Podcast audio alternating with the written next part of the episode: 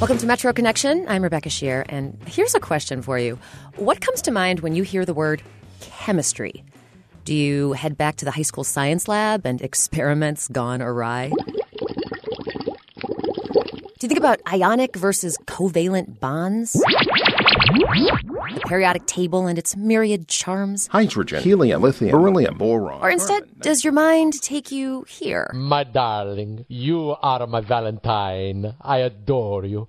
I worship the ground you walk upon. Well, no matter where your mind goes, we've got you covered this week with a show all about the complex, often mysterious realm of chemistry. We'll meet a scientist using chemistry to improve on life saving drugs. Big Pharma doesn't actually have the mission of making certain that medicines are available for everybody in the world. And we'll learn more about the science of blind dating. Chemistry, you know, from an academic standpoint, you could have one explanation, but in terms of a romantic explanation, it almost is the same thing. It's watching two agents interact.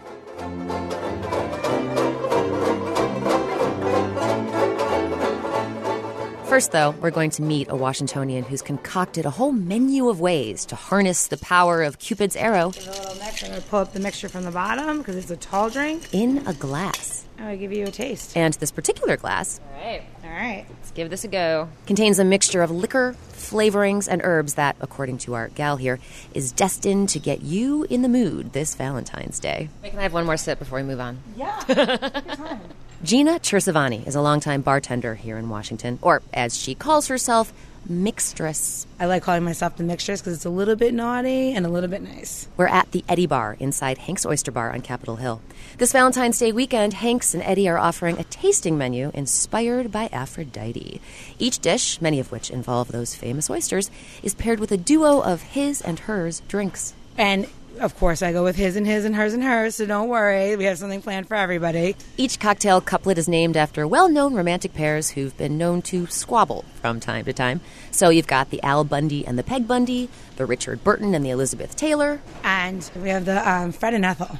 It is a ginger rye drink for the man, and then it's going to be the cucumber and the lavender for the woman. But why ginger and rye for the guy and cucumber and lavender for the gal? Well, Gina says it all boils down to chemistry, a subject the University of Maryland science and art major has been teaching in her new class, cocktail chemistry. What exactly does that entail? What are you doing with the students? We go through like different herbs, uh, flavors, their profiles, uh, like ginger, fresh snapped ginger. You know, what does it do to a woman? Well, it makes her uh, think of cleanliness. Things smell like ginger um, perfumes. For men, when they eat it, it you know it keeps the hoo ha going, and um, that's what we try to do in the class.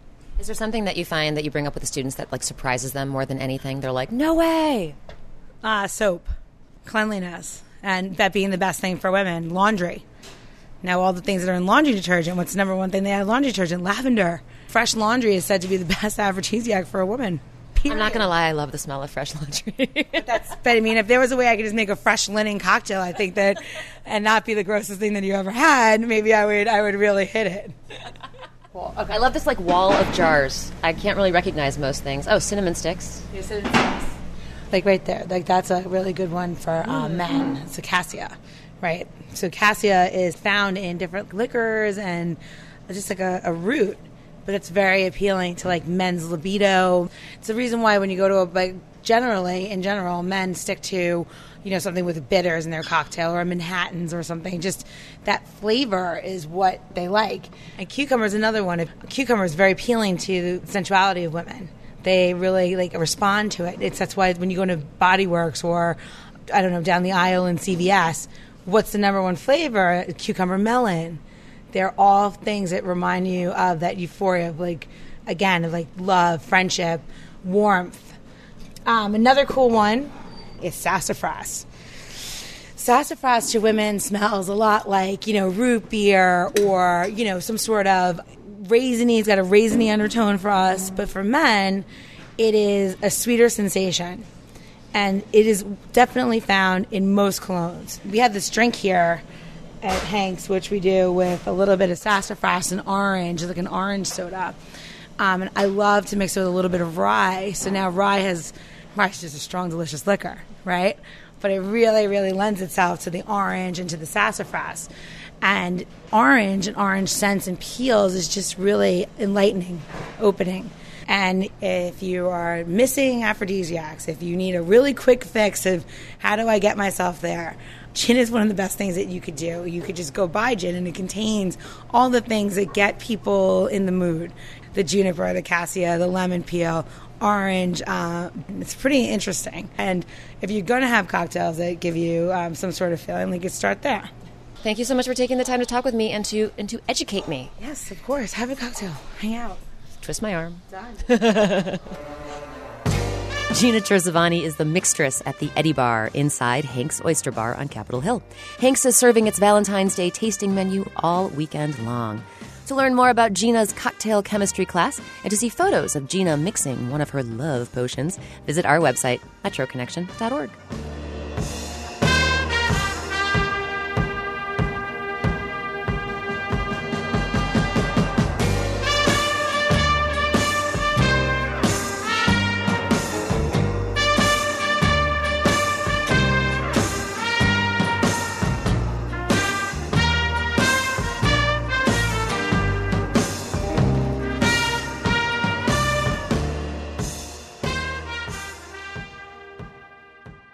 So, now that Gina Chersevani has taught us how to get ourselves in the mood, let's talk about another crucial step of romance dating. Each week, for the past six years, the Washington Post has been sending strangers out on dinner dates and then writing it up in a popular magazine feature called Date Lab. The results range from delightful to disastrous. So, what exactly is it that sparks chemistry between two people? Jacob Fenston brings us this look at the science of matchmaking. Turns out, it's actually not a science. In fact, a few years ago, the matchmakers at DateLab decided to let a monkey pick that week's couple. Who do you want? Who do you want? That's from a video on the Washington Post website. Look at all these nice people. Can you pick somebody? The date turned out really well, actually. Better than a lot of dates arranged by humans. I think I'm better than a monkey. the monkey did a good job, though. Christina Antonitis is DateLab's head matchmaker. She pairs up couples based on their responses to a quirky online questionnaire. We ask them for a lot of their likes and dislikes. We ask them who they think their type is. The one thing I knew was going to catch was when I had submitted my application that asked for your type. DateLab sent Shelly Smith on a blind date a few months ago. I had put um, the brawny paper towel man is my dream man. so, sure enough, this tall, redheaded guy walks in. I'm like, oh, I don't even have to guess. He's totally for me. the tall, redheaded guy was Brian Fitzgerald. We had a great time. Probably talked for 90%. 8 for 10%. The morning after the date, Christina Antonitis or another Date Lab reporter interviews the daters over the phone to see how it went. And they always ask about chemistry. We do always ask that. Was there chemistry? Yes. I absolutely think that there was chemistry there. Chemistry, you know, from an academic standpoint, you could have one explanation, but in terms of romantic explanation, it almost is the same thing. It's watching two agents interact. Each person's got to have certain components, and either those components click and poof, there's your love potion number nine, or those components don't click. For Smith and Fitzgerald, things clicked on that first date. Eventually, though, the chemistry fizzled. But occasionally, when DateLab puts two people together, there is an intense chemical reaction, intensely bad. Years ago, on one date, the daters hated each other so much they both rated the night as zero on a scale of one to five. But in the annals of bad dates, that one may have been topped by the date Jack Gray went on last October. You know, I didn't have high expectations, but I figured it'd be fun. And, uh, you know, the Washington Post was generous enough to uh, pay for our meal. On paper, Gray and his date had some things in common. They both mentioned they liked horses. Yeah, I think she connects better with a horse. Her communication skills were zero. The woman in question declined an interview, but told the Washington Post, quote, he was just completely and totally and 100% not anything I would be interested in. So after a few minutes of tense conversation, maybe 25 minutes, 30 minutes maybe, she got up to go to the bathroom, and he waited at the table and waited. I figured when she didn't come back in 10 minutes, I was pulling the plug. You know, I I sent a waitress in there to look for it, and she said no, didn't find anyone. The woman had slipped out of the restaurant without saying anything. The people behind Date Lab say there's about a 40% success rate if success is wanting to go on another date with a person. But there are some really successful dates that maybe make the whole experiment worthwhile. We both kind of sometimes forget that we met on Date Lab. In 2010, Date Lab set up Anna Russell on a blind date with Daniel Zaleski. We just had a blast. I didn't want that night to end. It was like we were in Vegas, you know, time was just flying by. They stayed out so late on that first date, they both had to call in sick to work the next day. A few days later, they went on date number two. We were together like 13 hours. Like, I didn't go home till like midnight again. I think like after the third date we were like together. I don't know if there was one moment when I said to myself like this is the person you know that early that I want to be with forever, but I certainly said to myself this is a person who I want to be with. I mean, every day could be like this. Why wouldn't you want to be in that situation every day? Anna Russell is now Anna Zaleski. The two got married in June in Missoula, where they're both now studying at the University of Montana. So far, DateLab has engineered more than 300 dates. That's led to a total of three weddings, minus one divorce. Christina Antonitis, who's been working for DateLab since the beginning, says one thing she's learned is that people don't always know what they want in a partner. We do. We have a lot of people who say, I want tall, dark, and handsome. a lot of women. And, uh, you know, I always am thinking that maybe that shouldn't be a criteria. Because if DateLab sticks you with a short, bald guy, you might just hit it off and end up getting married. It's happened before. I'm Jacob Fenston. Do you have a dating horror story? Or the opposite, did you find lasting chemistry from a chance encounter? We want to hear all about it. Send an email to metro at wamu.org.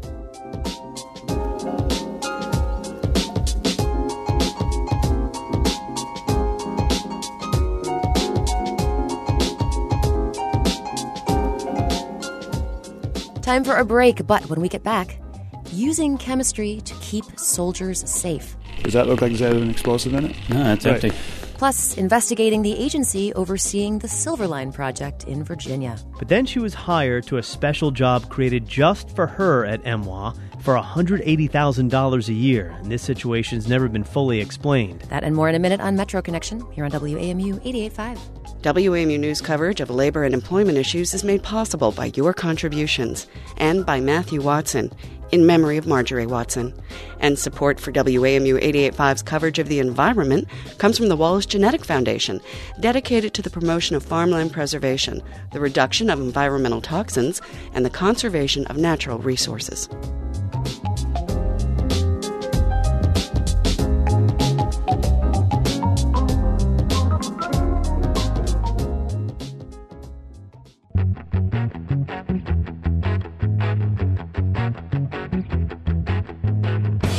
I'm Rebecca Sheir, and welcome back to Metro Connection.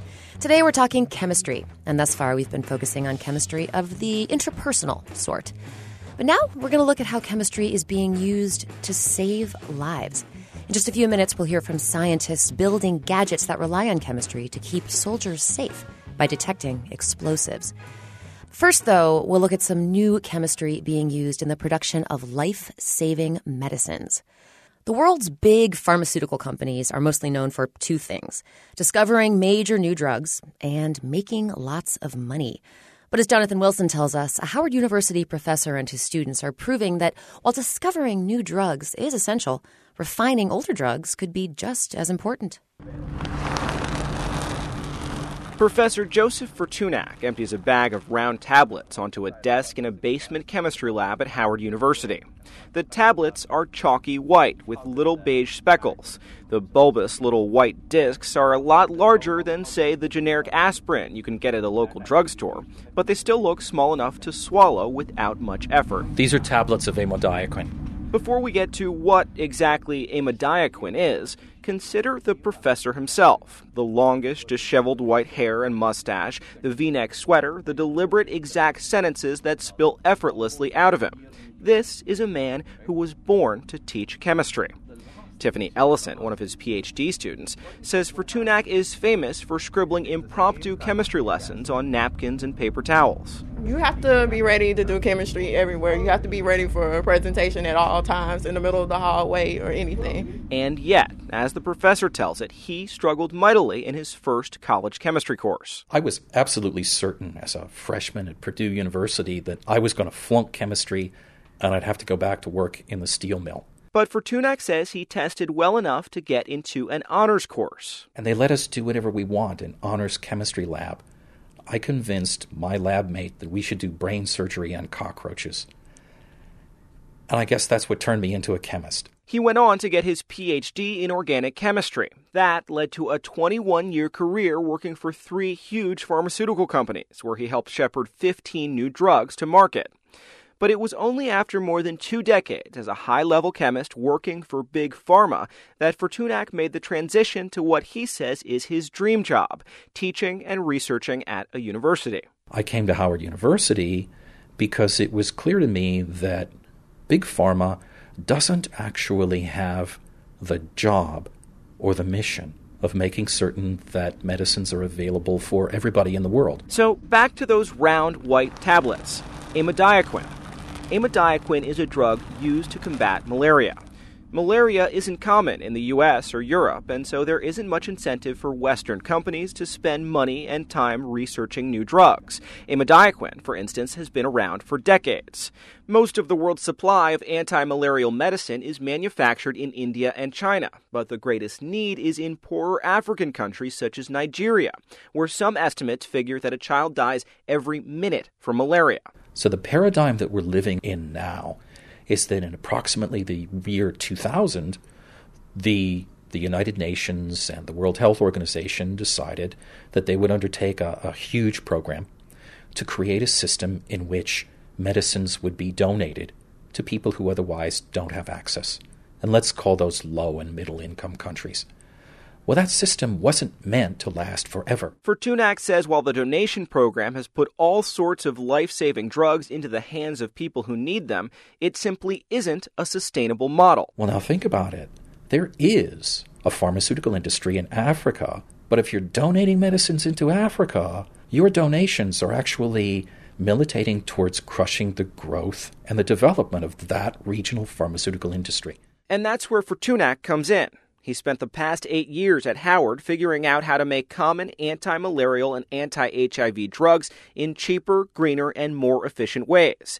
He says African countries generally don't have the robust petrochemical industry from which Big Pharma obtains solvents needed in the production of medicine. Can we challenge ourselves to make chemistry so that we can manufacture medicines using the materials that are available in the markets where we would like regional production to occur. Fortunak and his students and colleagues are challenging themselves and the rest of the world because they're getting results.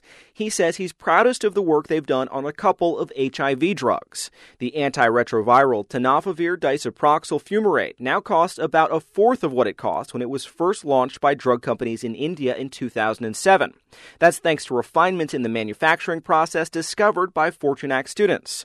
Efavirenz, a drug that Fortunak himself helped bring to market in 1998, now costs about 11% of what it cost when it was first introduced in India in 2005.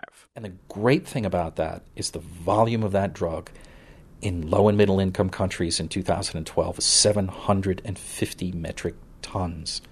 That represents well over 3 million people taking that drug, when in 2005 that was essentially zero.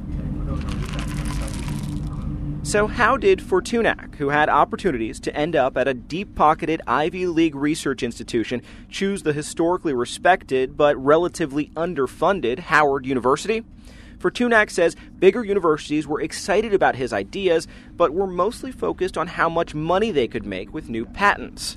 At Howard, the emphasis was different. Bob Ketching said to me, Dr. Fortunak, we're not a rich university at Howard, but tell me something. How many lives could we save? Fortunak says there is much more work to do, especially when it comes to improving access to drugs for diabetes and heart disease and cancer, diseases that kill more people than HIV and malaria, but don't, as Fortunak says, have the public relations behind them. I'm Jonathan Wilson.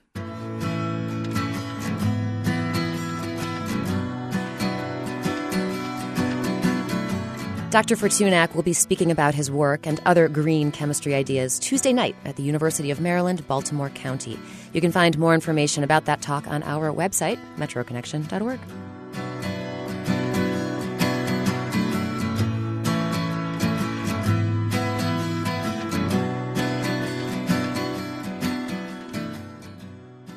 We're going to head to another science lab now, one that's geared toward protecting members of the military while they're deployed overseas. Matt M. Casey has the story. Not far from Washington, D.C., a team of civilian scientists at Virginia's Fort Belvoir use chemistry to keep U.S. soldiers safe from explosives.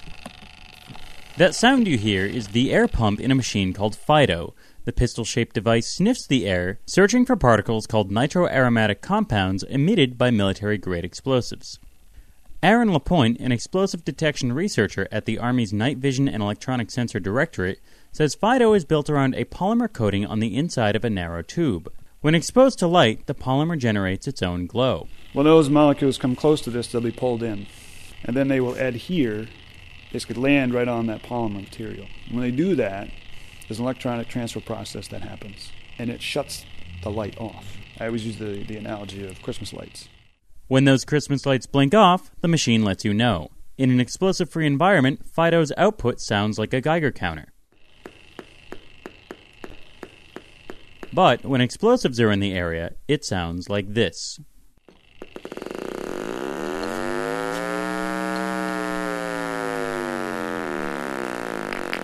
Okay, no mistaking that. No, no mistaking that, right? To demonstrate FIDO's sensitivity, LaPointe holds an empty vial in front of the sniffer. At one point, I put a small speck of uh, TNT here, and then I pulled it out. All right, uh, I think years ago. As you can see, the, the sensitivity. I mean, I, you you can't tell me where that explosive is, right? Does that look like it's had an explosive in it? No, it's Right. empty. LaPointe says these devices help soldiers find targets of interest in areas of interest. Between the machine's calibration and the soldiers' training, they can tell the difference between harmless spent gunpowder and the very real threat of an improvised bomb. But while FIDO is impressive, this device is already out of date. The hardware that you're seeing here was developed back in the 06 timeframe. There have been improvements made since then. I can't get into that, but that there are work. There's work going on to improve its uh, usability. But even the improved FIDO would probably be out of place in LaPointe's lab. The model LaPointe demonstrates has the tight, compact appearance of a mass produced product. The projects he usually works on lack that kind of polish. We work on things that are more, you know, put together with duct tape and network analyzers on on a cart like this. We're trying to explore the at the scientific level what are the what are the fundamentals that we can apply to the problem. Citing security reasons, LaPointe and his colleagues say they can't talk about the specifics of their current work. Developing a new sensor can take years or decades, LaPointe says, and he doesn't want enemy combatants to know how to defeat a new tool before it reaches the battlefield. But he can speak in broad terms. We have on our team about 15 engineers and scientists uh, looking at different discipline areas. Some are acoustics experts, some are metal detection experts. Uh, we have some laser experts. So we, we, we try to cross the board uh, have have people that are grounded in the fundamentals uh, across all of you know of, of physics and, and chemistry, so that we can try to apply that to the problem. Each approach presents its own technical hurdles, which LaPointe's team battles on a regular basis, but his group also has to take the soldiers into account. Directorate spokesperson Kimberly Bell puts it like this How easy is it for an 18 year old in the field to use? Beyond simplicity, LaPointe has to make sure the finished products don't break, don't weigh the soldier down, and don't interfere with his other jobs, and that's something he says his team tries to take into account from the earliest stages of development. LaPointe says the challenge of trying to find and detect hidden explosives is humbling, and there's good reason why Congress has been funding such initiatives in recent years. In 2010, Wired magazine reported that the Pentagon had spent 19 billion on bomb detection equipment in the previous 6 years. So these these type of things uh, do not come around quickly. Take, it takes uh, you know steady perseverance and understanding the, the fundamentals, and then trying to apply that to the problem. Despite the obstacles, Bell says the payoff of this work can be huge. One of the center's past coordinators shared a story upon her retirement about how Directorate Technology saved her husband. He was actually in a vehicle using the technology that she'd worked on, and it saved his life when his vehicle actually ran into some buried mines that were in the road. You know, when she told us the story, she got teary eyed and said, I can't believe something that I worked on what seemed like a million years ago saved my husband's life. That time it was a former coordinator's husband. Next time, it could be your neighbor. I'm Matt M. Casey.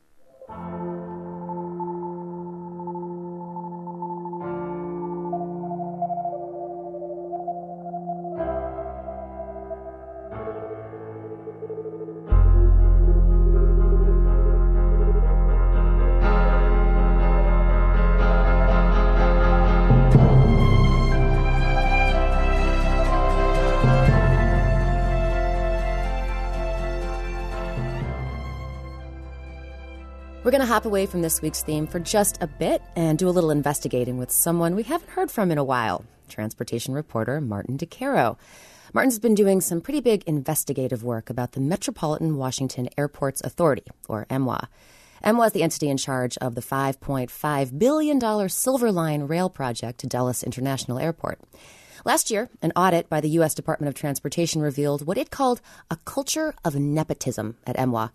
Martin did some digging into that allegation and has new details on the political maneuvering that resulted in two pro labor members of MWA's board resigning.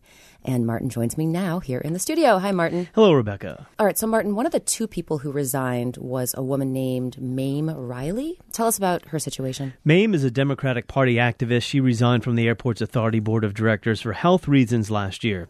But then she was hired to a special job created just for her at MWA for $180,000 a year, and this situation's never been fully explained. Former board member Bob Brown is a Democrat whose term expired last year. He says MWA Board Vice Chairman Tom Davis, a Republican appointed by Virginia Governor Bob McDonnell, orchestrated the hiring of Reiley. He says he knows this because both Reiley and Davis told him so. Tom was the one that conceived of the idea of how to uh, persuade Mame Reiley to resign her seat and open up that prior Democratic appointment for uh, McDonnell to fill. So, why was it so important from their perspective to get her off the board? Well, Governor McDonnell replaced her with Todd Stottlemyer, and in doing so, the Republican administration in Richmond secured another Republican vote against a pro labor provision set in the bidding process for Phase 2 of the Silver Line. That provision is known as a PLA, or Project Labor Agreement. It was fought by the Virginia governor and Republicans in the General Assembly, who threatened to withhold $150 million in funding. MWA had defended the pro labor provision against these attacks for months, but bowed to this pressure and voted to kill the PLA on June 6th. Bob Brown says politics should never interfere with the workings of an agency like Emwa. Nobody did anything illegal on this, but it goes against the grain of the notion of these kinds of non political regional agencies that are supposed to be uh, regional collaborations, have appointments that are staggered in time, so no one governor or no one mayor makes all the appointments to the board. Again, Brown says Tom Davis orchestrated this deal. Well, what does Davis have to say about that? He denies it. There were other people that I'm not going to get into that had basically initiated this conversation. I didn't have a dog in that fight, but I thought getting her off the board, frankly, at that point would be a win-win for everybody. Uh, so I, I acquiesced. I didn't raise an objection to it. I understand Davis testified before Congress last year about MWA's problems and was asked about Reiley's hiring. What did he say? At that time, he said he was only aware of it. Well, I was aware. I mean, I, I, I, there were board members it was run by, so it, it was not. So was it approved by the board? no, it was not approved by the board. This is his. Is authority. that standard practice? Uh, I think the board uh, generally the uh, CEO acts and he sounds sounds this out. This was a complicated. This was a complicated uh, situation. So this pro labor provision, the, the project labor agreement, it was overturned. Um, can you remind us why that's so important? Well, it'll be up to the contractor to decide whether to enter a PLA with a union workforce when construction of Phase 2 of the Silver Line begins later this year. And that's how many officials in the Right to Work Virginia want it. But it's important to note that Phase 1 of the Silver Line was built under a PLA, and the Airports Authority CEO, Jack Potter, credits that with keeping the project on time and on budget with an outstanding safety record. I see. Okay. But now, Mame Reiley, she wasn't the only pro labor member of the board who resigned, right? There was also a guy named Dennis Martire. And I understand you have emails with more information on that. Yes. A week after MWA overturned the PLA, Governor McDonnell attempted to remove Dennis Martire from the board for cause. Martire is a labor union official. He supported the project labor agreement. Emails sent by Tom Davis, Stottlemyer, and board member Rusty Connor, enclosed in a Fairfax Circuit Court filing, suggest the three men were aware of the governor's intention to dump Martire four months earlier and communicated with Republican officials in Richmond to secure Martire's removal. Davis says he did want Martire out, but not for political reasons. My job was to try to get a rail system built. This board was dysfunctional. It wasn't just the PLA, it was the lack of transparency. There were 20 things that were going wrong at that point. So, Martin, what should we make of all this political maneuvering? Well, I talked with Melanie Sloan. She's the executive director of Citizens for Responsibility and Ethics in Washington. She says agencies like MWA should not be riddled with political infighting. This is a board that's dealing with so many critical transportation issues, it really shouldn't be marred by political infighting. Given all that has gone on in the past couple of years with the board, it really seems like the best course of action would be a clean sweep and an entirely new set of board members. And all this scrutiny comes as MWA prepares to begin the next phase of the Silver Line. Contractors' bids for the project are due April 19th. Well, Martin Di Caro, thank you so much for taking us behind the scenes on this one. You're welcome. And you can read more about Martin's investigation and see those emails he dug up on our website, metroconnection.org.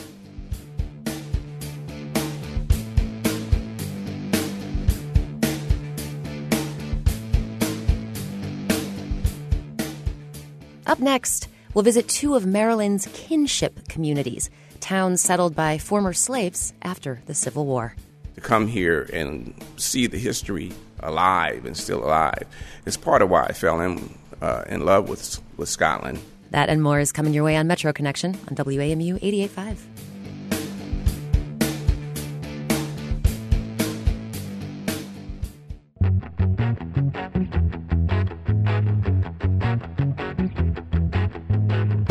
Welcome back to Metro Connection. I'm Rebecca Sheir, and this week, in honor of Valentine's Day, we're talking about chemistry. Earlier in the show, we went behind the bar with DC's very own mixtress and learned about cocktail chemistry. And we got up close and personal with the folks behind Date Lab, the Washington Post's experiment in blind dating. But to kick off this part of the show, we're going to tip our hats not so much to the holiday we're celebrating this week, but to the event we're celebrating all of February African American History Month. Across Montgomery County, Maryland, you'll find about 40 communities that played a very particular role in the region's and the nation's African American history. They were all settled by freed slaves in the 19th century and include places like Lyttonsville, Lincoln Park, Sugarland, Jerusalem, Tobytown, Stewarttown, Ken-Gar, Sandy Spring, and Scotland. They're often referred to as kinship communities. I don't know the formal history of the origins of the name kinship.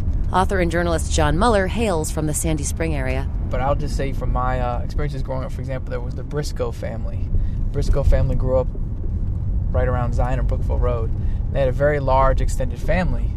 And like um, fellow I went went to school with, he called people his like his brothers or cousins that didn't necessarily have like the same last name. I don't think they were of blood relation, but they grew up in the same area their parents might have grown up with each other, their grandparents grew up with each other. And so you have these bonds, these relationships that are passed down from generation to generation. And indeed, these generations go back quite a ways. As Muller drives me around his old stomping grounds, we stop at a cemetery right next to Mount Zion United Methodist Church, which many people say was the first church in the county to be purchased by blacks. Can we see dates on any of these headstones? See, look, now this person 103 years old, 1841 to 1945. Wow, long lives here. Sandy Spring is a relatively rural community. While it was settled by Quakers in the 1700s, in the 1800s it became this enclave for emancipated slaves. They had kind of the ability, let's say, to police themselves. It was uh, very self contained. But since then, successors to these freed slaves have seen that self contained security decline. A few years ago, Montgomery County told residents of Farm Road that, in short, their private road does not exist. The county says the road isn't on any official records, so the residents don't have any addresses. So basically, they don't have a right to use that land. The residents' federal complaint against the county was dismissed in 2011, but a group called Save Sandy Spring continues to fight. And several kinship communities away, in Scotland, Maryland. This is Rebecca Sheir. Hi, Rebecca. I'm Bernard. This is nice Bernard. to meet you, Bernard. People definitely know a thing or two about fighting. We're in the historic Scotland AME Zion Church on Seven Locks Road, where Pastor Adrian Nelson is introducing me to 63 year old Bernard Scott. I am a resident of Scotland for 45 years. I no longer live in Scotland, but I've adopted Scotland as my home and the Scotland residents as my family and I hope they feel the same way too. Scott has become an amateur historian on the town of Scotland, which first came into the hands of an ex slave in 1880. But by the 1960s, the place was pretty much a mess. Uh, when I came in this area in 1968, this Seven Locks Road was a dirt road. Uh, I know this is radio, but this is basically what the uh, the housing in the area looked like as you can see, these are basically shacks with no plumbing, no inside bathrooms. And right up the road there, most of the well to do Potomac residents were already there. So this area here was being uh, neglected. That word, neglected, that may be an understatement. In 1964, Scotland was so run down that the county nearly condemned it, which is why, in 1965, black residents and some of their white neighbors formed a new kind of union. Save Our Scotland, SOS. To save this town they held so dear. Another minister was here at the time, and I can't remember saying it, but he told me I said, I'll die for Scotland. Well, all these years later, 77 year old Betty Thompson is alive and well in Scotland and full of memories of how she and her fellow SOSers tackled the community's housing problems. First, we raised money by combining the residents' land and selling all but 12 acres to the Montgomery County Park and Planning Commission. Then, after fighting to obtain zoning rights, they went through the Department of Housing and Urban Development HUD to create 100 brand new houses, 75 to rent and then 25 of us brought our own. And by 1971, residents of Scotland were able to move into their own townhomes, all equipped with heating, electricity, and water. They also finally got a laundromat, a daycare center, a community center, and public transportation. And Bernard Scott says it was all thanks to that age old tradition of kinship. In a very difficult time, there was a great group of people who were able to stick together and keep their heads up when everybody else was trying to separate them and knock their heads off. Scott says although Scotland is no longer as thriving as it once was, he has high hopes for its future. Residents past and present continue to gather each August for Scotland Community Day, and the more than 100 year old Scotland AME Zion Church is still a major hub for what Scott calls the Scotland family. Family is an institution where love lives. And if there are 17 people living in one house, they're going to fuss, they're going to argue, they're going to step on each other's toes, but they're never going to stop loving each other. And that's the way Scotland is. Back in Sandy Spring, John Muller says that's the way all kinship communities in Montgomery County have traditionally been because of their residents' many shared experiences. You know, a shared experience would be surviving, thriving as a community against like all odds or against the prevailing attitudes of the day everyone essentially works to support the whole community. And in turn, in true kinship, the whole community works to support them.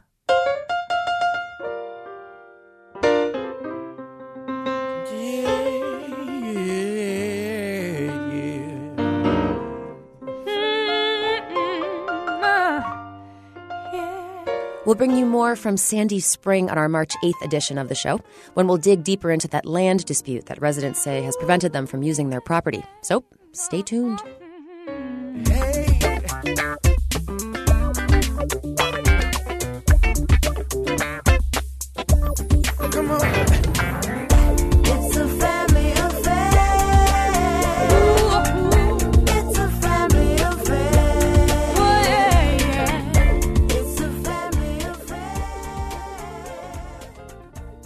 We'll head back to the district now for this month's edition of DC Gigs.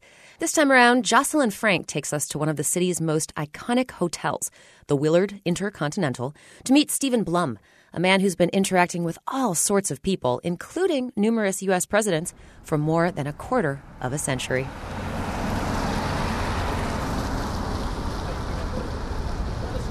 Welcome to the Willard Intercontinental. 1401 Pennsylvania Avenue. The best view you can imagine from your office window, the United States Capitol building. Turn to the right. Within a two minute walk, you'll be at the doors of the White House, the East Gate. What an address to work at. Yeah. Excuse me. My name is Stephen Blum. I am the Uniform Services Director at the Willard Intercontinental Hotel. I began as the hotel doorman in 1986, and I remained the doorman for approximately seven years, and then I moved inside as manager. I managed the doorman and the bellman and uh, the ambassador of the lobby. I knew about the Willards history even before I came to work here, going back to 1816 and 1840s Uh, Abraham Lincoln stayed here. The term lobbyist was coined in the lobby of this hotel. You never know what to expect. The first morning that I was scheduled on my own that day, I'd only been a bellman at another hotel for a few months, and uh, I heard someone coming through the door, and I turned around, and I was like, and it was Jimmy Stewart. Well, come in for a minute.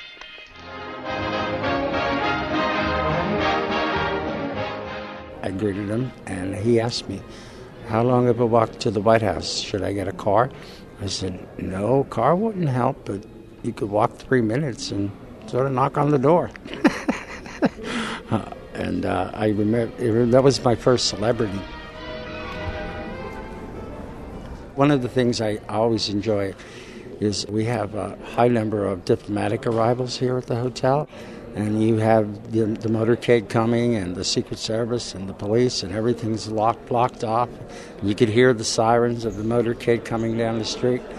And the only person allowed behind the police lines, with the exception of security, it's just me. And I, there's still, even to this day, after 27 years of doing this, there's an excitement when you hear the motorcade coming and the sirens, you know, and you get pumped up, you know, and it's, it, yeah.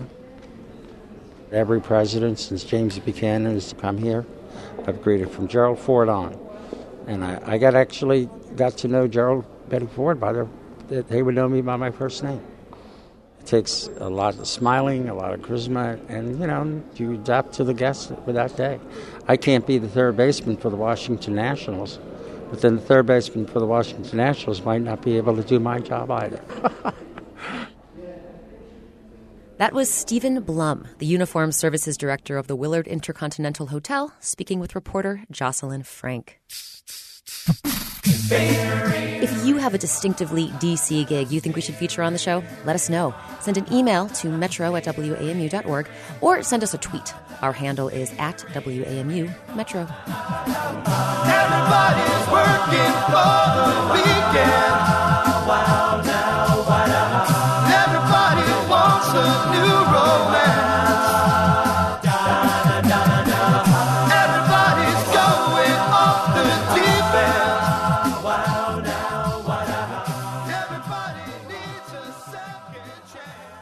Time now for DC Dives. What is a dive bar? The glorious dump. It's got to have an interesting staff and an interesting crowd. It's got to be dark. It's got to be old. Typically, it's got to be cheap. In the latest edition of our monthly series on local dive bars, Jared Walker takes us to a favorite neighborhood watering hole in Arlington, one whose days may be numbered. It's Friday night, and I'm hanging out at Jay's Saloon and Grill on North 10th Street in Clarendon. With its screened in porch, this dive bar looks like any of the homes just down the street.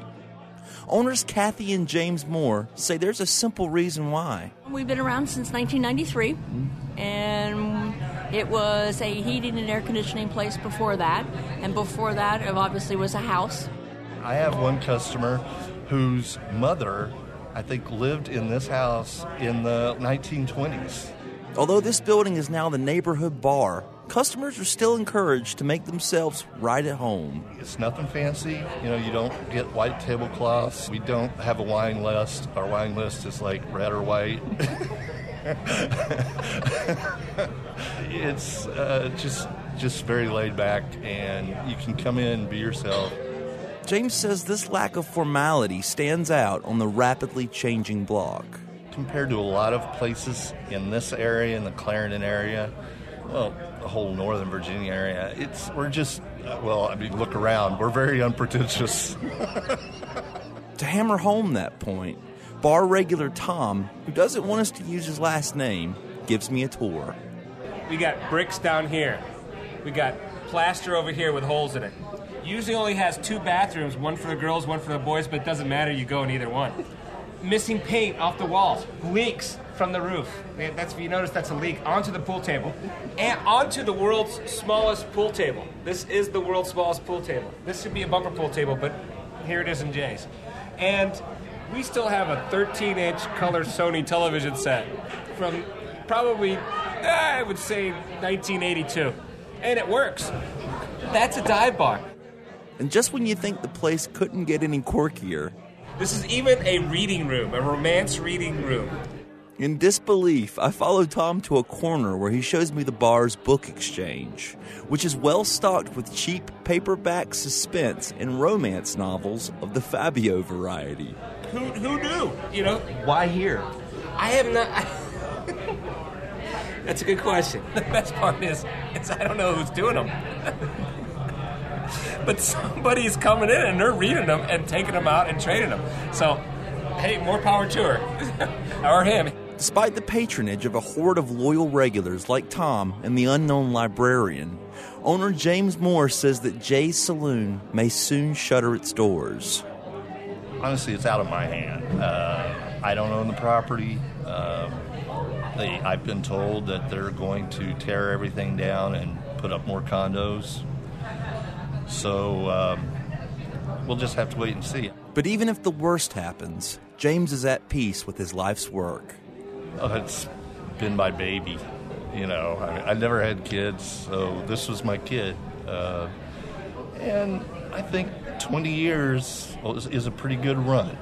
You know, we should make it through September, unless they come in and say, "Hey, we want to tear everything down now, so we want to buy you out of your lease."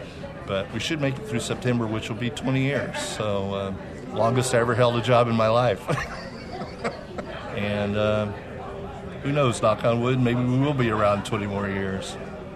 Bartender Dan Gallagher says the bar will be missed greatly whenever it finally closes its doors. It's going to be sad. I've heard Jay's referred to as the last bastion of hope in Arlington. It's also been described as the only non pretentious place left in Arlington. Um, so I think when that time comes, there's going to be a lot of people looking for the next Jay's. But there's only one Jay's Saloon.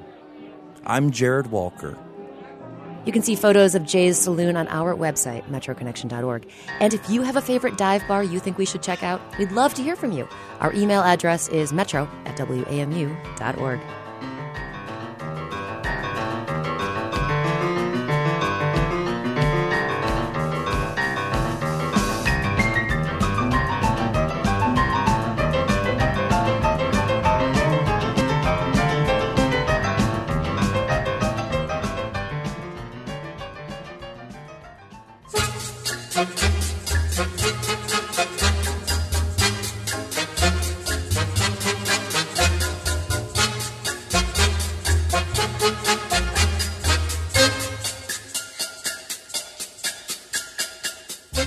And that's Metro Connection for this week.